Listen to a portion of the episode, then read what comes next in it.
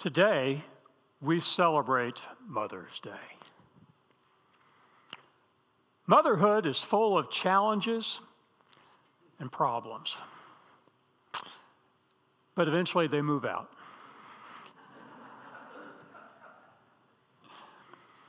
It's also good to remember that children brighten the home. Who have ever, who, which child ever remembers to turn out a light? Who else but a mother can show joy over receiving a 64 ounce bottle of perfume with a $1.25 price tag on it? One mother shared about her, her children, and when um, her son was six, he was shown a picture of him just right after birth, and uh, the umbilical cord was still attached. And he said, What's that thing on my belly button? And his older sister chimed in very quickly, That's your extension cord. well, today we're going to look at one woman who demonstrates positive qualities in motherhood. She really is a hero to many, including to me. We're going to look at the life of Hannah. If you want to turn in your Bibles to 1 Samuel chapter 1, you can do that, or we're going to show the text on the screen. Beginning in verses 1 and 2, we're going to show the setting and the cast of characters. There was a certain man from Ramathaim, a Zuphite from the hill country of Ephraim, whose name was Elkanah, son of Jehoram, son of Jehu, son of Tohu, son of Zuph, an Ephraimite. He had two wives. One was called Hannah, and the other Peninnah. Peninnah had children, but Hannah had none.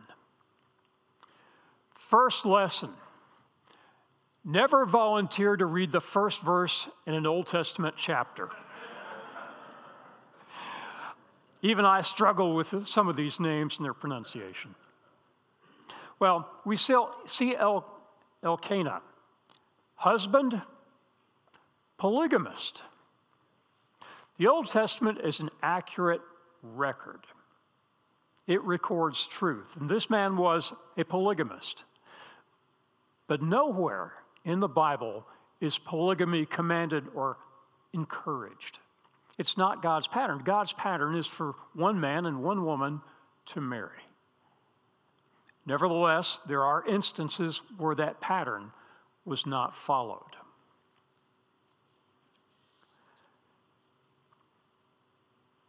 Well, why two wives? First wife, Hannah. Her name means grace. And she was unable to have a child.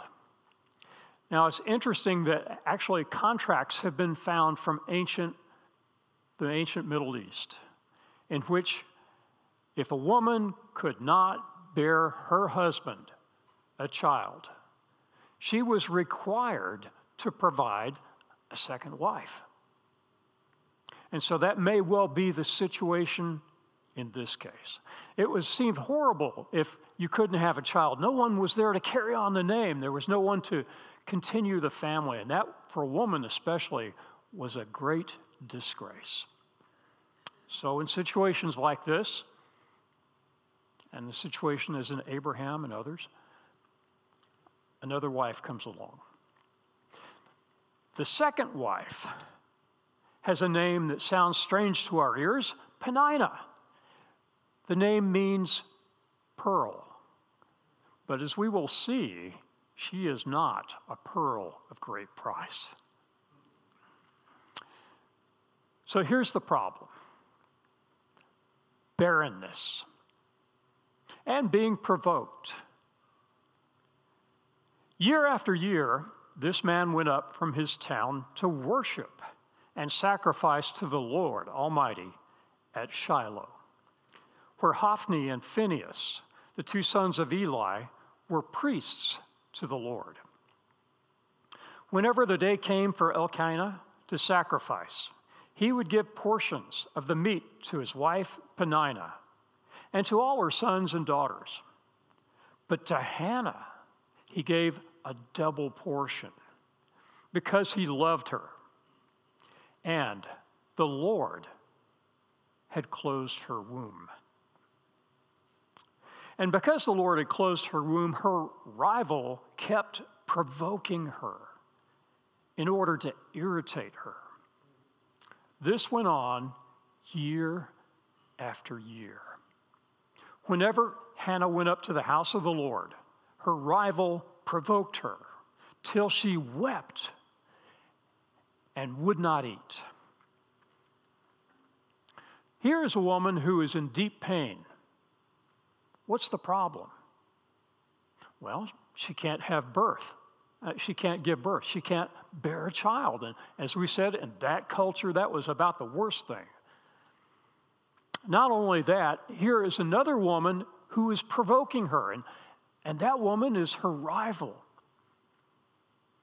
Now, it's terrible to think of a woman having to share a husband with another person, but to have that person year after year provoke her and even in the context of going up to worship, trying to irritate her. Can you get a picture of what this situation was like? Seems like the circumstances and people were stacked against her. And frankly, her husband is no prince either. Look at this guy. He seems to passively sit by as his wife, his first wife, Hannah, is provoked and he does nothing. Still, he does try to give her some comfort. Read verse 8. Elkanah and her Elkanah, her husband, would say to her, Hannah, why are you weeping? Why don't you eat? Why are you downhearted? Don't I mean more to you than ten sons? Now let's see how this problem was resolved.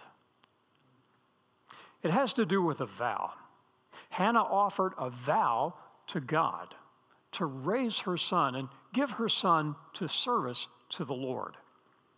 And this particular vow is found in Numbers 6, and it's called a Nazarite vow. Once, when they had finished eating and drinking in Shiloh, Hannah stood up now, Eli the priest was sitting on a chair by the doorpost of the Lord's temple.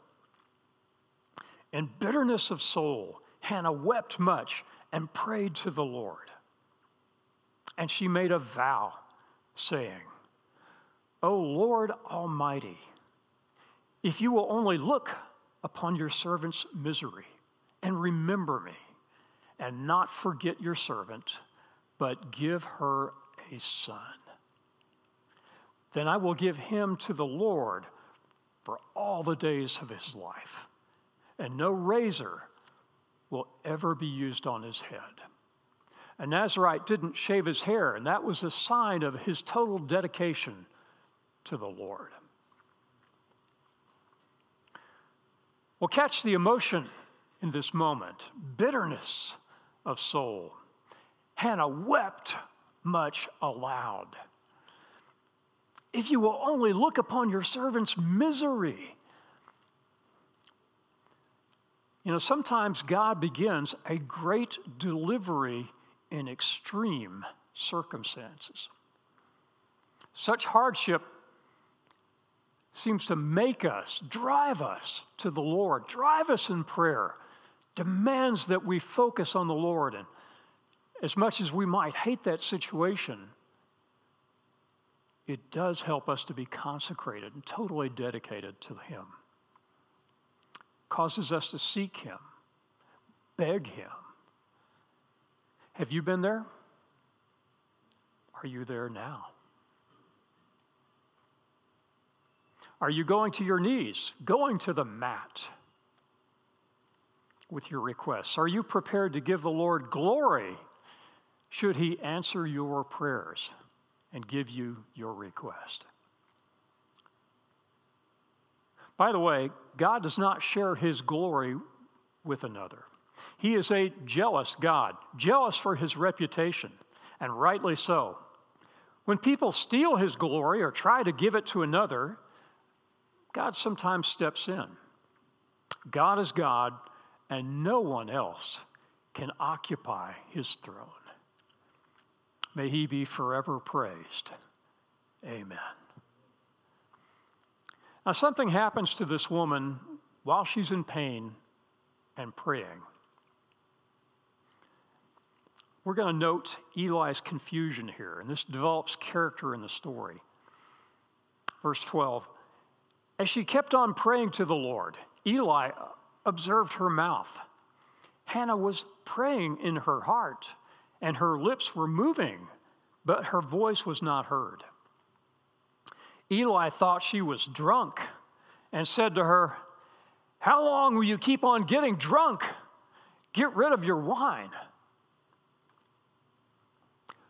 Not so, my lord, Hannah replied. I am a woman who is deeply troubled. I have not been drinking wine or beer. I was pouring out my soul to the Lord.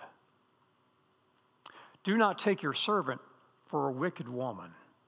I have been praying here out of my great anguish and grief.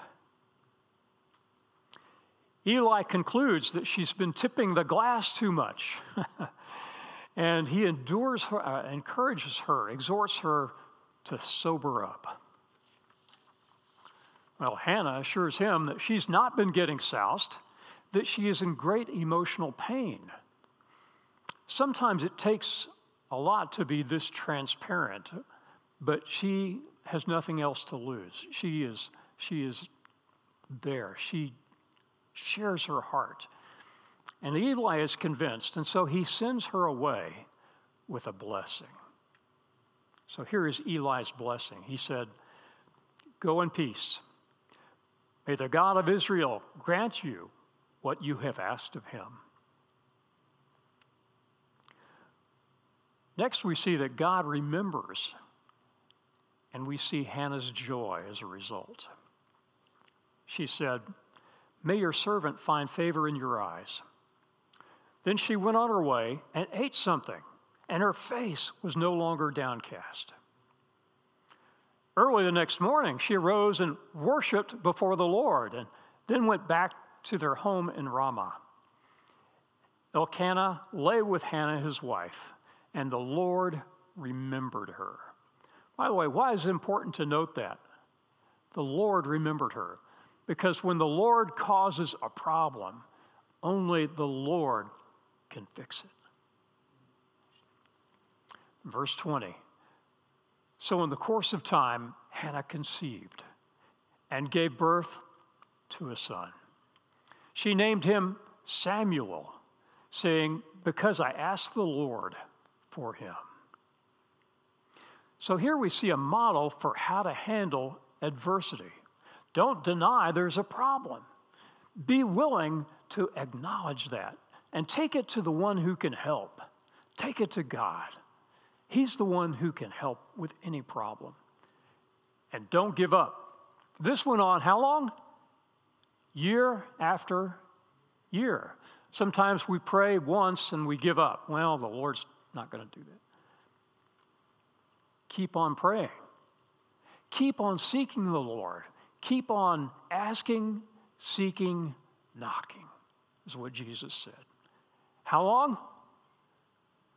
Until the Lord answers, right? And that's what she did. And God answered her.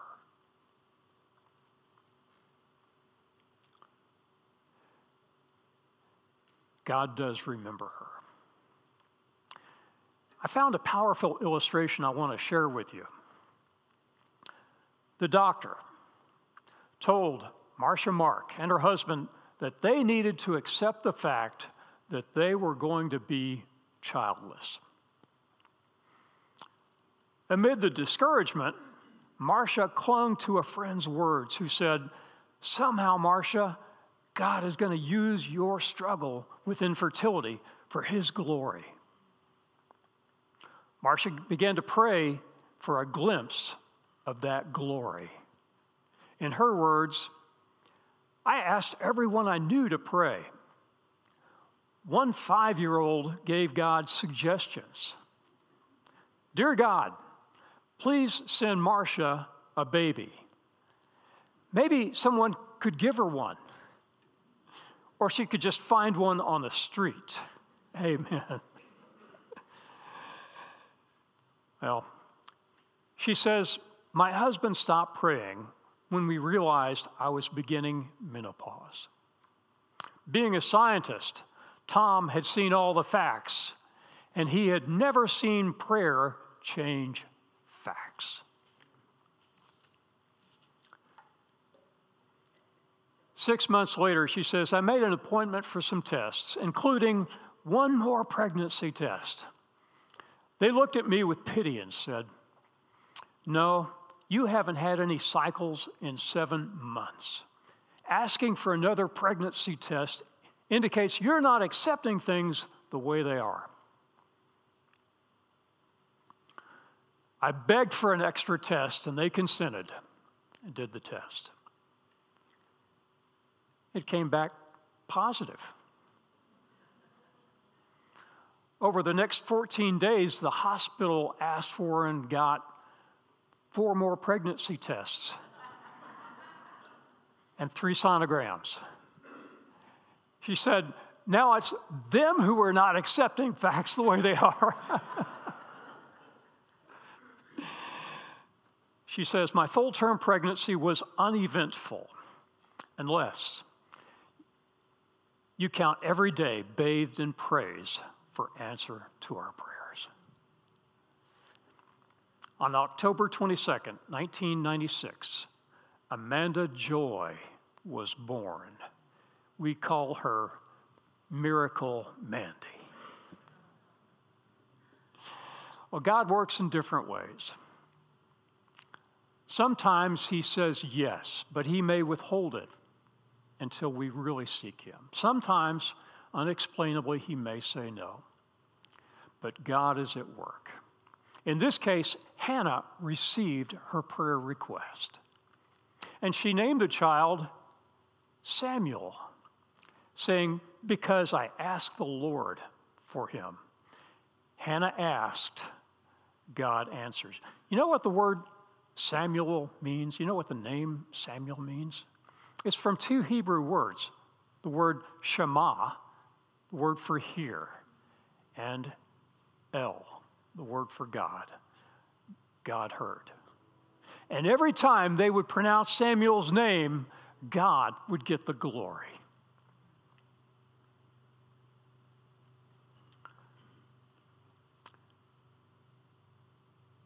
In sharp contrast, however, you see another parent in contrast to Eli. Eli has two sons. Hophni and Phinehas. They're priests. What kind of priests are they? Well, they're stealing from the offering, and they're committing adultery. These are dark times. What kind of congregation are you going to have with leaders like this? This is a dark day in Israel. And Eli, their dad, he knew what was going on. And he represented God as a priest, but he didn't deal with his sons. He didn't love God enough to confront his sons who were doing this. In sharp contrast, you see another parent, Hannah. She loves God. She's fervent in prayer. She makes a vow, and more importantly, she keeps it, even at great cost.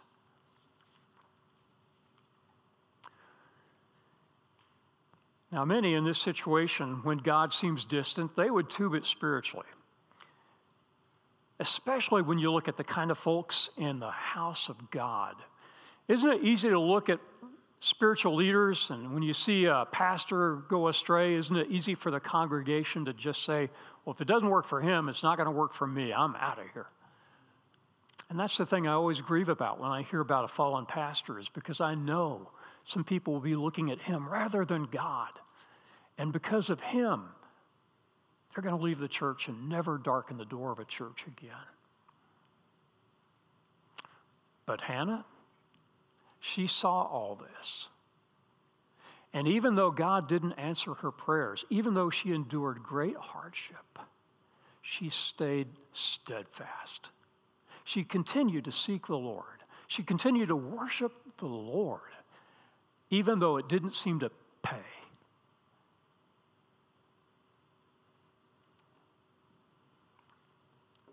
And what about her son when he's born, finally? Samuel, as hard as times were, as hard as it was, mom gives this child up.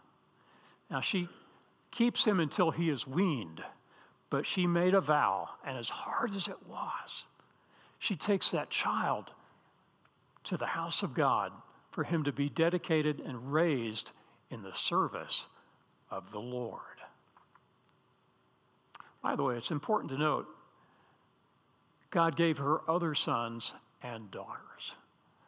God blessed her willingness to make that sacrifice. This man, Samuel, became a great man of God. But it was difficult for her to give him up. Made me think of some missionaries I know. Sean and Becky, they were in my church singles group way back in the day we were all going to seminary together, and Sean and Becky began to know each other as singles in the single, singles group. And I think he was smitten with her, and she began to draw close to him, and they began to envision a life together. But they wanted to be missionaries, and her mom really struggled with that, really didn't want that. Well, the day came for him to propose. And he had planned on her going up to the Reunion Tower restaurant. You know, that tall tower with a globe in downtown Dallas, 600 feet up in the air, revolving restaurant, very romantic place. But he wasn't there when she arrived, but he came up dressed as Superman. And Sean is a very muscular kind of guy, and so he could pull that off. Well, he popped the question and she said yes. But then, as they planned to go to Greece, to Thessaloniki, the city that bears the name in the book of Thessalonians, as they prepared to be missionaries to that place that really doesn't have much evangelical representation, mom had to wrestle with the thought that she would lose her daughter, and when they had children, they would be overseas and she wouldn't be able to see them. But she was willing to make that sacrifice. Sometimes being a Christian involves sacrifices. Now, eventually, God did bring them back to Texas, so mom got to experience her, her grandchildren. But as I think of this, it must have been very difficult for Sean and for Becky and the extended family. And how difficult it must have been for Hannah, this special situation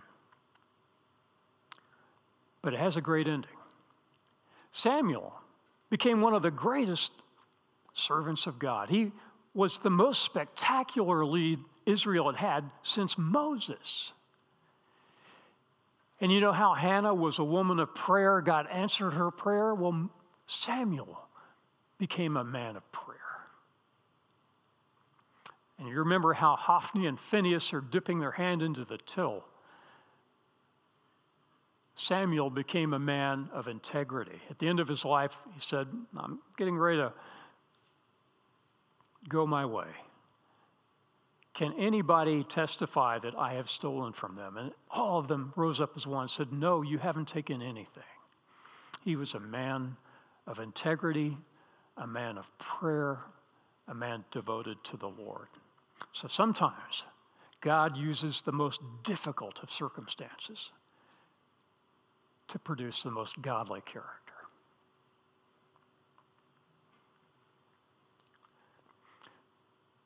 The impact of this woman's great faith and fervent prayer resulted in a man of God. Such is the impact that a mother can have today. The hand that rocks the cradle may produce the hand and the child that changes the world. Mothers, you have a wonderful influence. You may not have gotten much glory in all those nights that you spent without sleep. You may not have gotten much praise for dealing with all the spit up that you had to deal with. But you are impacting the world to come. Amen? Your impact cannot be denied. And I got to tell you, women, in some ways, you are so much better than us guys. I don't think we're wired to be able to do what you do or to handle what you handle. All the sacrifices that you make, we appreciate you women.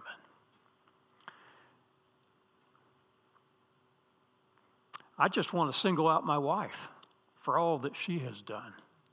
Debbie, you are a wonderful mother. I appreciate all the sacrifices that you make, taking the kids to T ball and soccer and karate and football and little hoops and track meetings and swim club. but the spiritual side, taking them to church, to Sunday night choir practice at church, to Wednesday meetings, to Awana, wonderful thing. That's where Matt first heard the gospel. Taking them to things that impacted their life. Cub Scouts. Debbie, you have impacted them by helping them with their homework, helping them excel in their studies to graduate from college.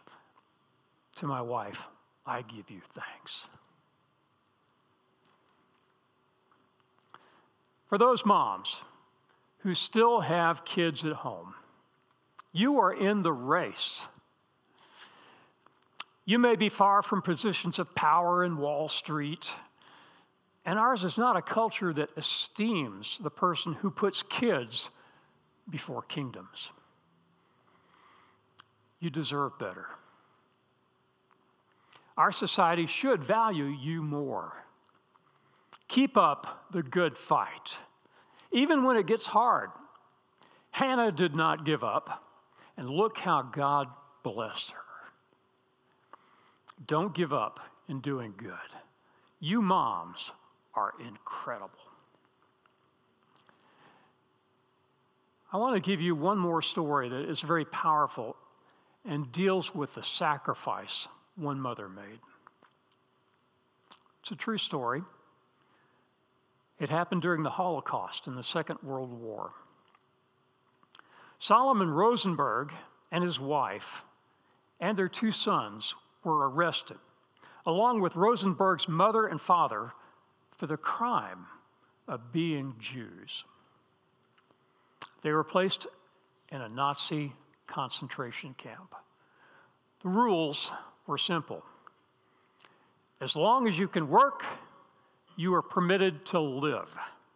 When you become too weak to do your work, then you will be exterminated.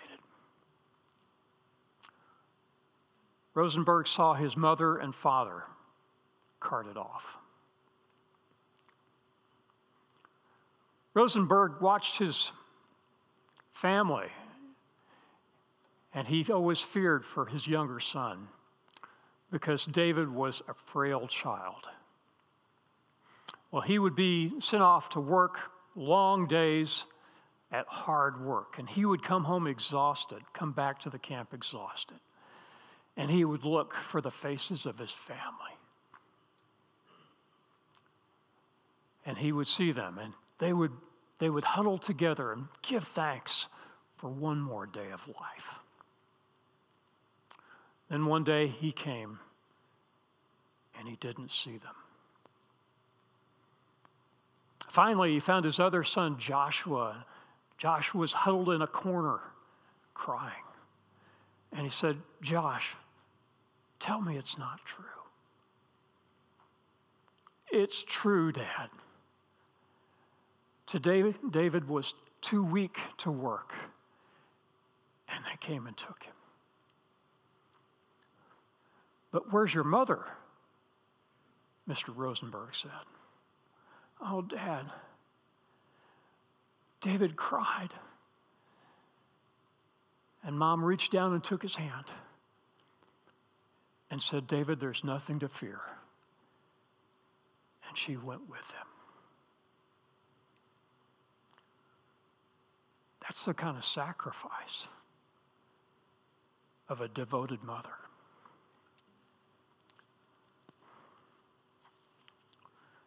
That's the power of unconditional love. A mother's love is one of the most potent forces in the world. It can give strength in the darkest of times and provide comfort in moments of sorrow. It helps to develop a sense of self worth and confidence. A mother's unconditional love is one of the true game changers in the world. From the very moment a baby is born, they are supposed to feel the love and support of their mother. And praise God, we have many mothers here today who have demonstrated that. And we give you thanks. We acknowledge you for running the race. We thank you for your endurance, your patience, and your love. Know that you deserve a round of applause. And so I think it is a good thing for us to do now to honor the mothers who are here today. Would you give them applause?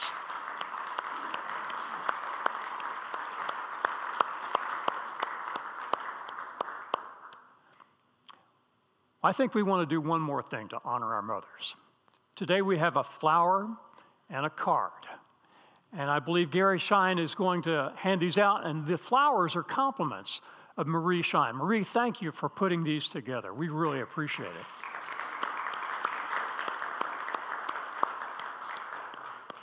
Today, if you're a mother, you get a flower. If you're a grandmother, you get a flower.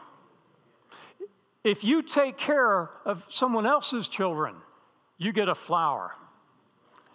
If you are a mother to be, you get a flower. If you have a pet,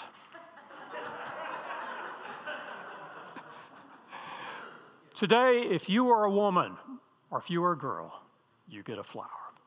And our thanks for your hard work and your devotion in raising children.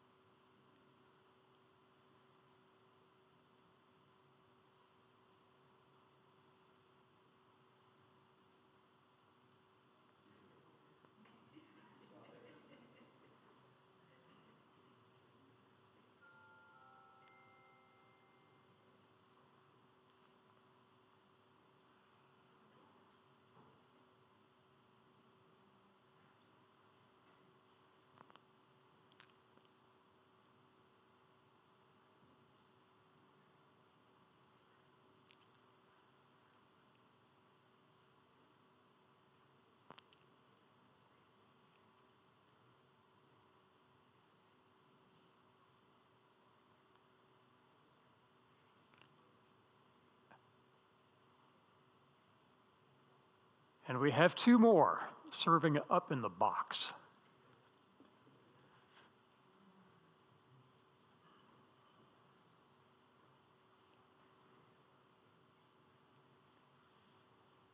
Thank you, mothers. I want to give them a round of applause again.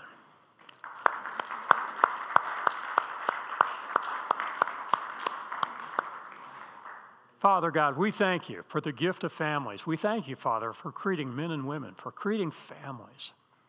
And Lord, for that special bond that women have with their children. Father, I'm just in awe of it. I thank you for creating that family and that relationship. And I pray, Father, that it continue to be strong in this country and around the globe. Father, strengthen families and help mothers who work so tirelessly and serve devotedly. Bless them, Father. We pray in Christ's name.